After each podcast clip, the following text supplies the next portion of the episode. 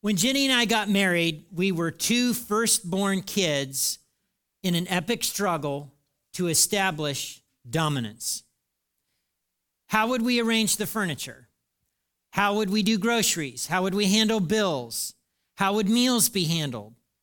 What does the word clean actually mean?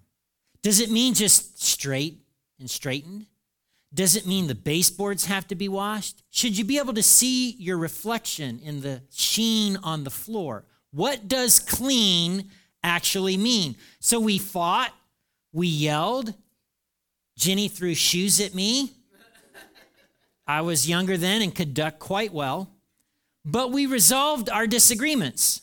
One of us deferred to the other, or we compromised. But not so with our best friends who lived two doors down from us. There it was the silent treatment. Max, would you ask Andrew to pass the salt, please? I don't know. I feel like there's a lot of tension in the room right now. Maybe you should ask him yourself.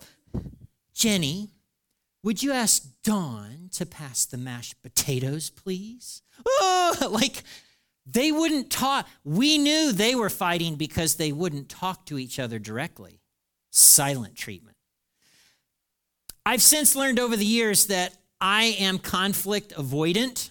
I don't know about you, but my natural tendency from childhood is to get quiet, to withdraw, and to say nothing.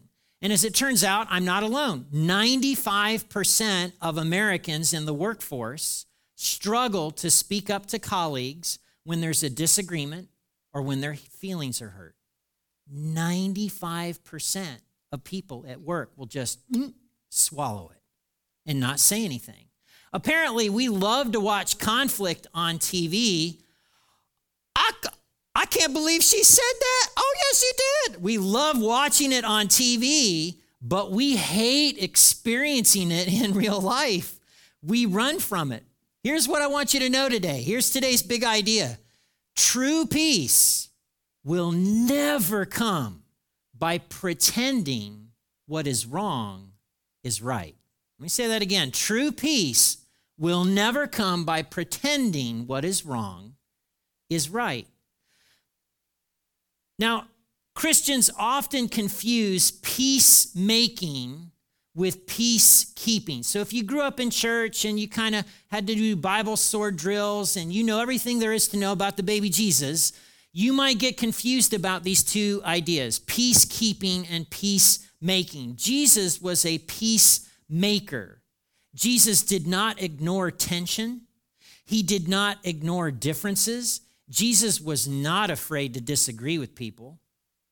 Peacekeepers, on the other hand, they avoid they appease, they defer to others without talking about what they really think or what they really feel. It's a false peace. It's calm and collected on the outside with a southern smile. All the while, there's a smoldering inferno inside. Okay? So, if you believe that it's your Christian duty to keep your mouth shut when your feelings are hurt or when you disagree about something, I want to suggest to you today that you're mistaken. If you believe that in churches there should never be any conflict ever again, I want to suggest to you that you're mistaken because when two or three are gathered, there is conflict.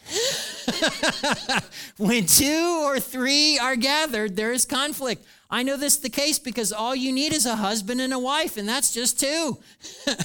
that's just two.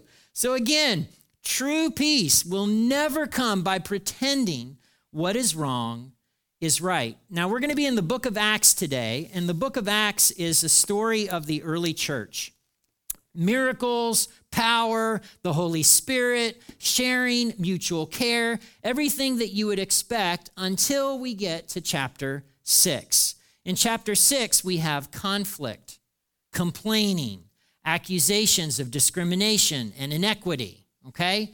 And so I'm going to read this passage to you and we're going to chunk it away verse by verse. But as believers rapidly multiplied, there were rumblings of discontent.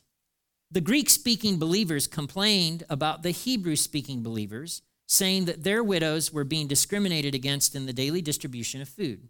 So the 12 called a meeting of all the believers, and they said, We apostles should spend our time teaching the word of God, not running a food program. And so, brothers, select seven men who are well respected and full of the Spirit and wisdom. We'll give them this responsibility, and then we apostles can spend our time in prayer and teaching the word. Everyone liked this idea, and they chose the following Stephen, a man full of faith and the Holy Spirit, Philip, Prochorus, Nicanor, Timon, Parmenas, and Nicholas of Antioch. These seven were presented to the apostles who prayed for them as they laid their hands on them. So, God's message continued to spread.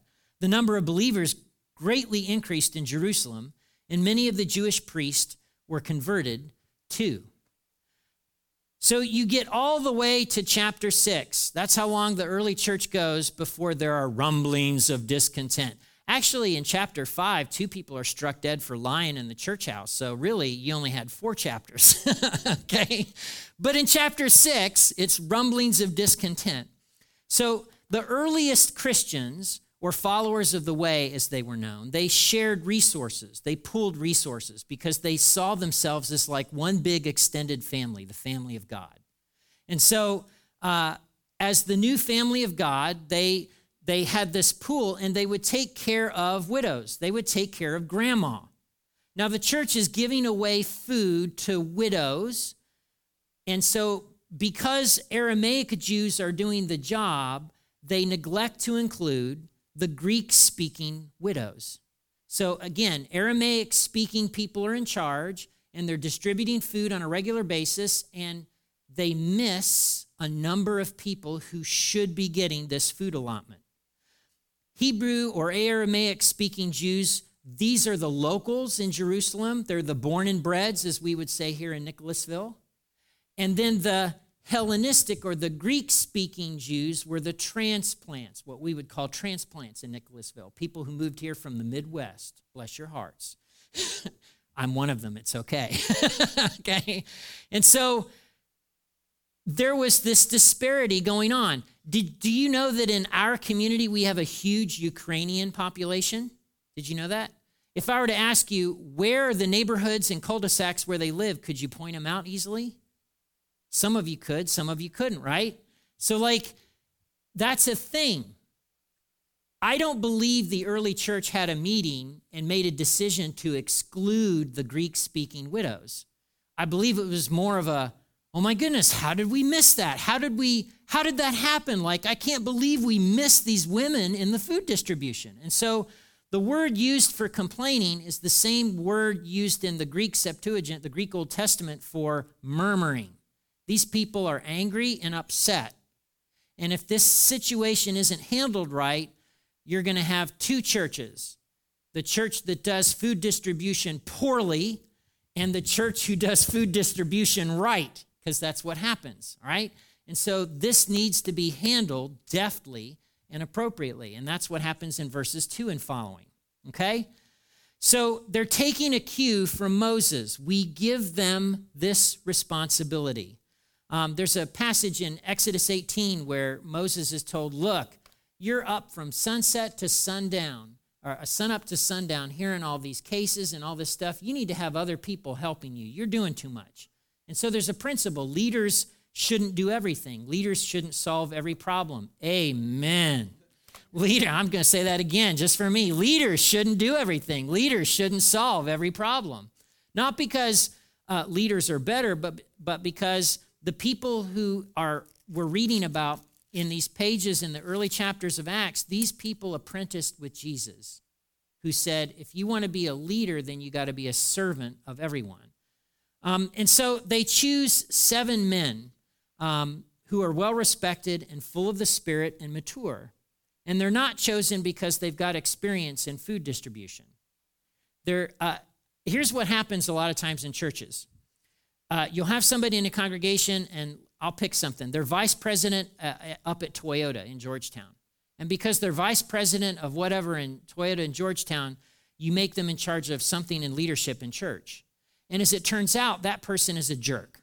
They're a jerk at Toyota and they're a jerk in the church. And everybody in the church is like, why'd you put a jerk in charge of everything? That's not real Christian. I mean, there's no fruit of the Spirit in their lives. So just because you have a skill for something doesn't necessarily mean you should be in charge of something in the church. Does this make sense? Years and years ago, um, it's probably been 10 years or more, in one of the worship pastor searches, uh, there was a particular uh, young man who candidated here, and everybody who was young was like, hire this person, Max, hire this person. But they had an attitude about themselves that was so larger than life, I wondered how they could get through the door. Like it just, I was like, how do you even fit through the door with a head that big? Like I could just see. And so I didn't pick that person, I picked somebody else uh, who had character. And as it turns out, they got a job in another church because they were so talented musically, and it was like a slow moving, slow moving, burning train wreck. And I thought, I'm so glad that we settled on character over competence. So in the church, character always trumps competence. In other words, character always matters more than the skills that you bring. So it kind of culminates. Everyone liked this idea, and so they chose Stephen, Philip, Prochorus, Nicanor, Timon, Parmenas, and Nicholas. How many Old Testament names can you spot there? this is a rhetorical question. You see any Abrahams, any Benjamin Bar Simons, any Josephs, Joshuas? No, these are all Greek speaking names. These are Hellenists. These are people who probably are also transplants into the area, okay? Just like the widows. So, part of the problem going on in Acts chapter 6 is that the leaders in charge of the food distribution aren't aware of all the people in the church just because of the way things work. And so they pick these seven people who have a shot at having a broader set of eyes to really see everybody who needs to be in on the uh, food distribution for widows. What I find great about this is that in the previous verse, we give them this responsibility. Did the apostles tell these people what to do and how to do it? No. You'll find sometimes people freak out at Generations Community Church because they'll step into something and they'll be like, okay, so Pastor Max, tell me what to do. And I'll be like, what do you want to do? What do you mean I have to come up with these ideas all by myself? And like, you know, I need a paper bag. And and here's we give we give responsibility, we give authority here, and we hope that God's speaking to you and will help you and will resource you and will try to clear the path for you. But again, we try not to tell people how to do things. Now, did the Hellenistic widows in this passage just remain silent and sit on their hands and do the whole well, I'm not getting any food, but all my all my Aramaic friends, they're getting food, but I'm not going to say anything because you know it's not my place. And I'm just going to pray that the church leadership sees how what a terrible job they're doing and that God will convict them. Is that what they did?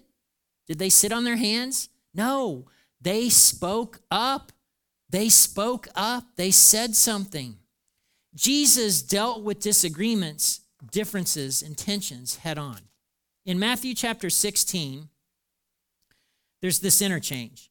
From then on, Jesus began to tell his disciples plainly that it was necessary for him to go to Jerusalem and that he would suffer many terrible things at the hands of the elders, the leading priests, and the teachers of the religious law. He would be killed, but on the third day he would be raised from the dead.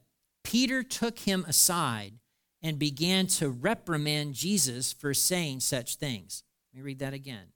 Peter took Jesus aside and reprimanded Jesus for saying the things that he was saying. Heaven forbid, Lord, this will never happen to you. Jesus turned to Peter and said, Get away from me, Satan. You're a dangerous trap to me. You're seeing things from merely a human point of view and not from God's. Here's what Jesus didn't do I'm not going to say anything to Peter. I'm going to hope that he figures this out. He's really wrong about this. I've been talking about this like every day in my teaching, but I'm just, you know, dear Lord, please show Peter. No, what Jesus? Jesus laid a bomb. Get behind me, Satan. Jesus was direct. Now, unlike Jesus, many of us, many of us engage in dirty fighting tactics. So I want to highlight some dirty fighting tactics that we employ when there's a disagreement or when we need to speak up, okay? By the way, 94% of the way a conversation starts determines how it will end. 94% of the way a conversation starts determines how it will end. Here's some dirty fighting tactics we use denying. I don't. I never. I didn't. That wasn't me. Sarcasm. Saying the opposite of what you really think or feel. No. Stay out till one in the morning. It's fine. You're 15. You can make your own decisions. Not true. okay. The silent treatment, like our friends two doors down from us, saying nothing in the face of disagreement or difference. Walking away. Some people will just stand up, leave the room. They'll physically remove themselves from the conversation. Uh, shouting. I told you, like as if a higher volume is going to make the case, but people engage in this, okay? And here's the thing for those of you that are younger, I want to explain something to you. Moms and dads will sometimes yell at each other. Um, I don't know if you know this, but God yells in the Old Testament. God yells in the New Testament through the voice of Jesus, his son, because love has passion with it. And the, the thing you don't want to see with your parents is apathy, where they don't care about each other at all. And they're like, hmm, whatever, I don't care. Mm, doesn't bother me. But sometimes anger and that passion comes out in inappropriate ways. But I just wanted to put my finger on something for a moment. So, shouting is another way. Uh, I came from a household of shouters. Uh, Jenny and I have been known to shout from time to time, uh, not in a Pentecostal way. The, the use of always and never, making universal statements about the other person. You always, you never, right? Uh, passive aggressive. This is when you say the right things with your words, but your face says, Later tonight, I will kill you in your sleep. okay? Because sometimes the words and the facial expressions don't line up, and one of them is true, and that's your facial. So I just got to ask, I wonder what your what is your go-to dirty fighting technique? For me, uh, it's denying. I'm a classic denier. And uh, I am also uh, passive aggressive on the scale. In other words, I will say what Jenny wants to hear, but my face will be saying, I will kill you in your sleep. And Jenny will call me on it every single time. Your face is saying something different. Oh, oh. Try to hit my face and it doesn't reboot. okay? Here's a couple of questions to ask in light of all of this, okay? Question number one How did your family of origin handle conflict? How did your family of origin handle conflict? Chances are the way you saw it modeled by your mom or dad or the people that you lived with is how you kind of roll naturally, okay? How did your family of origin handle conflict? Um, in my family, by the way, here's how it worked mom would uh, yell and shout, and dad would roll over. Whatever mom said, that's what happened. Boom, right? Uh, so I had that tendency. I've had to fight off that tendency, right? Uh, second question Are you fighting anywhere right now? And how's it going? Are you fighting anywhere right now?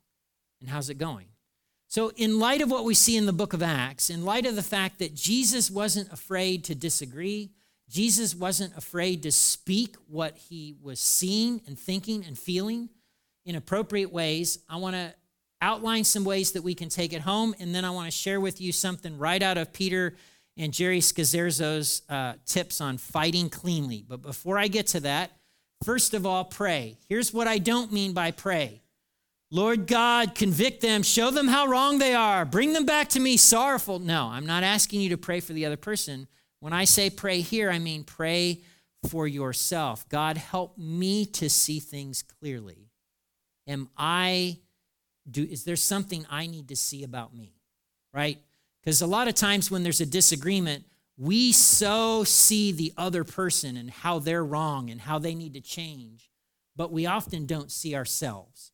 And so, step one is pray. Ask God to, to give you the ability to see yourself, have a gut check.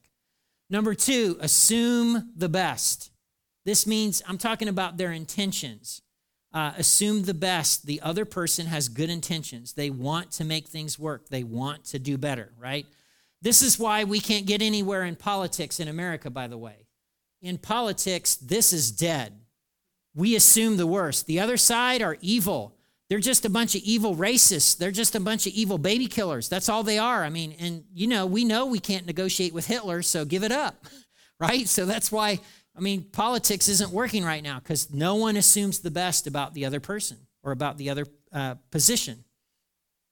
And then number three, talk to each other instead of about each other.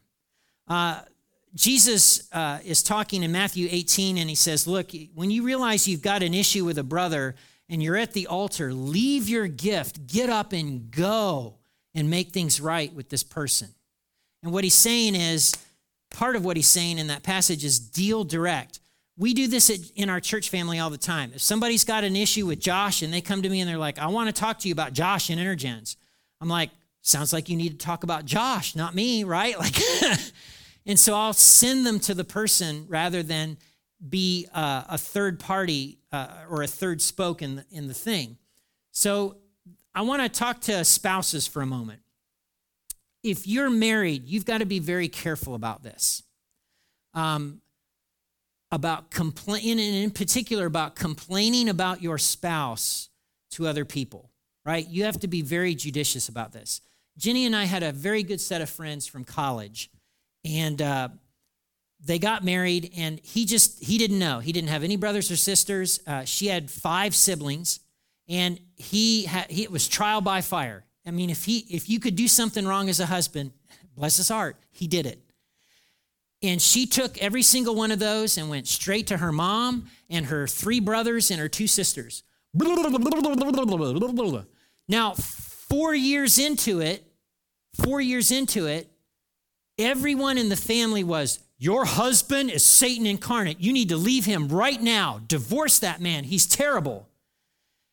He had actually gotten his act together and was like making changes, and she had forgiven him about a number of things and was like, but then two years after that, at year seven, they divorced because the pressure from home was so significant because everyone in the family had already been won over on the fact that this guy's terrible. You need to get out, right? So I say that to say if you got an issue with your husband or your wife, talk to your husband or wife. But if you're talking to someone else, you got to be judicious about who that is and what settings that takes place.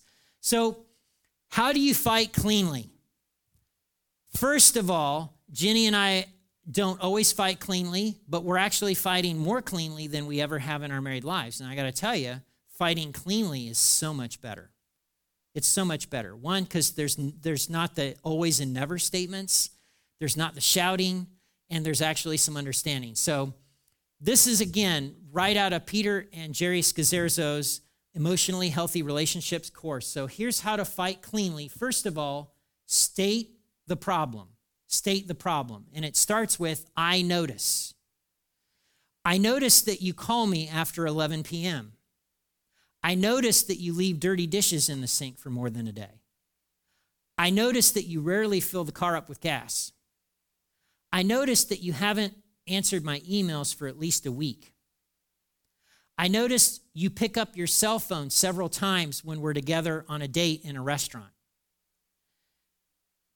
The statement doesn't begin with, you know, you're always on your phone when we're at the restaurant right? Remember that 94% of the way a conversation starts determine how it ends, okay? Right? So stating the problem is I noticed that. What are you noticing? Okay? And you're articulating a behavior, not an emotion. And then you state why it's important to you.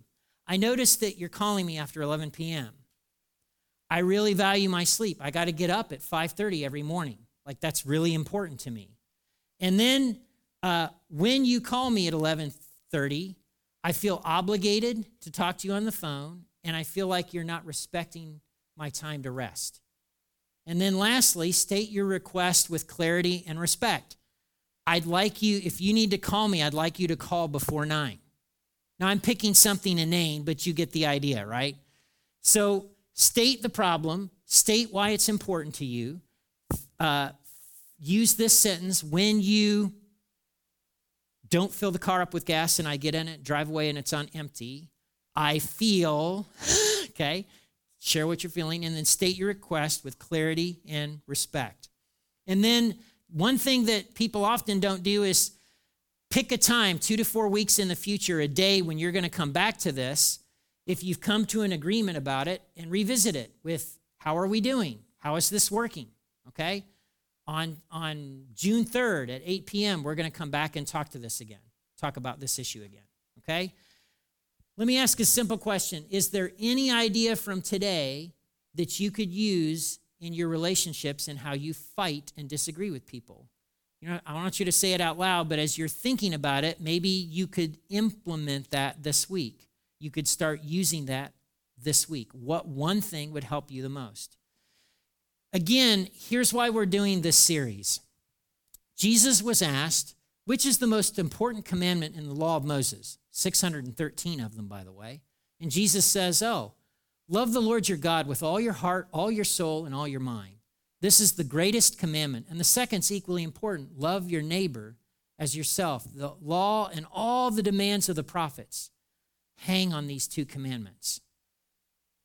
Emotionally healthy relationships are about being able to give love and receive love in healthy and good ways. And part of that means learning how to fight and disagree with people in ways that doesn't mean World War III and doesn't involve the police or child protective services.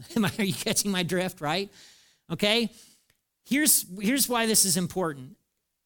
If you avoid conflict and you avoid confrontation, it will go to your stomach it will go to your head, it will go into your liver, it will affect your heart. If you avoid conflict and confrontation, it will affect your body and your health. Why would you want to live that way?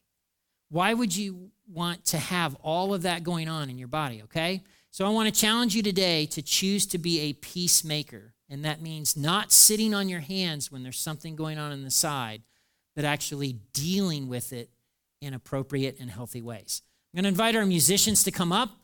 Uh, we're going to sing, and uh, I'm going to pray for us because fighting cleanly is not easy. Is, is anything about today easy? No. This is difficult stuff because it requires changing patterns and whatnot. But the, I believe God can help you and help me. So I'm going to invite you to stand, and I want you to pray with me. Father, we recognize that at Generations Community Church, there are going to be times when we step on each other's toes. There might be times when Aramaic widows are making out like bandits and Greek widows aren't. And there's a what's going on kind of moment.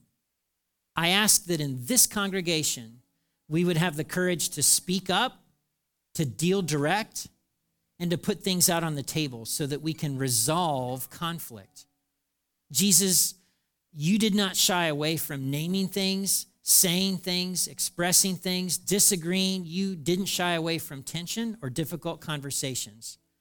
Empower us to break out of our shells and habits and patterns so that we too can be peacemakers. I pray this in Jesus' name. Amen.